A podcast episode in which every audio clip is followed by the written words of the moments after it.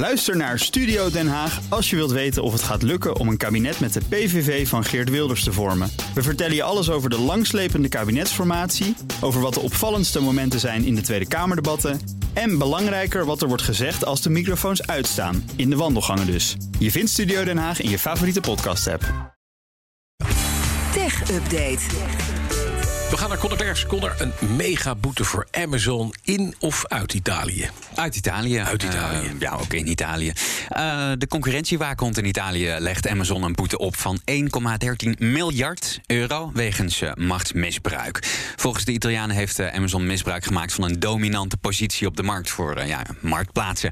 Ja. Um, specifiek op logistiek gebied. En ik lees daar dus in dat Amazon hun eigen logistieke dienstverlening voor heeft getrokken. Mm -hmm. De waakhond in Italië heeft ook stappen aangekondigd om Amazon naast de boete ook tot wijzigingen in het beleid te dwingen. Veel meer kan ik je nog niet vertellen, want het komt net binnen. Dan even kort naar de nieuws, nieuws laatste nieuws uit de slepende zaak tussen Epic Games en Apple. Ja, en het hoger beroep in de Apple versus Epic-zaak heeft de rechter op de pauzeknop gedrukt. Apple mag voorlopig toch door met het buitensluiten van andere betaalmethoden in de App Store. Ja. Ondanks dat uh, de lagere rechter had geoordeeld dat dat illegaal is. Ja, je kent de zaak inmiddels. Apple staat geen andere betaalmethodes toe, waardoor alle betalingen binnen apps op iOS via de App Store lopen en Apple daar 30% maximaal van afroomt. Ja, precies. En nu op pauze. Waarom? Inderdaad, ja. Um, de hogere rechter zegt dat uh, um, het uh, vonnis, eerdere vonnis niet hoeft te worden uitgevoerd, omdat Apple genoeg argumenten heeft aangebracht om de zaak te heroverwegen. Apple claimt dat externe betaalsystemen een risico vormen voor zowel de privacy als de veiligheid van ja. gebruikers. En dan naar Apple zelf gaat niet slecht, hè? lezen we bij Reuters. Nee, het gaat krankzinnig goed uh, bij Apple financieel uh, gezien. Een market cap van 3 biljoen dollar. En dat zeg ik niet verkeerd, dat is biljoen in het Engels. Uh, dus, 3000 miljard. Inderdaad, die is Hallo. in zicht. Een jaar geleden was het nog enorm nieuws dat ze de 2 biljoen dollar gingen aantikken. Maar als dit zo doorgaat, ze hebben uit mijn hoofd nog 7 dollar op het aandeel nodig. Dan zijn ze net zo groot als de vijfde economie van de wereld. Ja. En wat doen ze? Verkopen laptops en smartphones. Ja.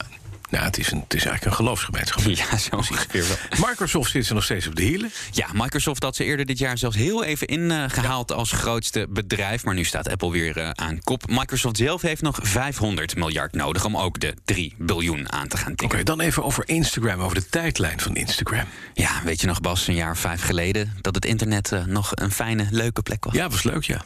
Ja. Maar nu niet meer. nu niet meer. En ik zeg niet per se dat algoritmische tijdlijnen... de bron van al het kwaad zijn in de wereld. Maar ze hebben het gebruik van social media voor een hele grote groep mensen in elk geval een heel stuk minder leuk gemaakt. Bij Instagram komt daar volgend jaar verandering in.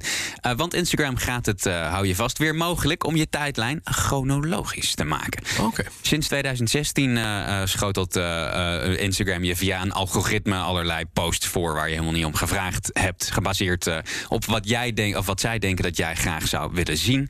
En volgend jaar krijg je eindelijk weer de optie om die helse wijziging terug te draaien. Oké, okay, en waarom juist nu? Heeft vast te maken met Francis Hogan, hè? Die, Absoluut. Ja, dacht ik al. Ja, Adam Mosseri, dat is de CEO van Instagram, die moest gisteren getuigen in de Senaat. Een van de dingen die, uh, uh, waar hij uh, een vraag over moet beantwoorden, is het onderzoek van Facebook zelf, waaruit blijkt dat Instagram een giftige invloed heeft op kinderen. En um, om het veiliger te maken, stelde die een aantal dingen door. Bovenop wat ik net vertelde, wil Mosseri dat de tech-industrie zelf met regulering komt om kinderen veilig te houden online.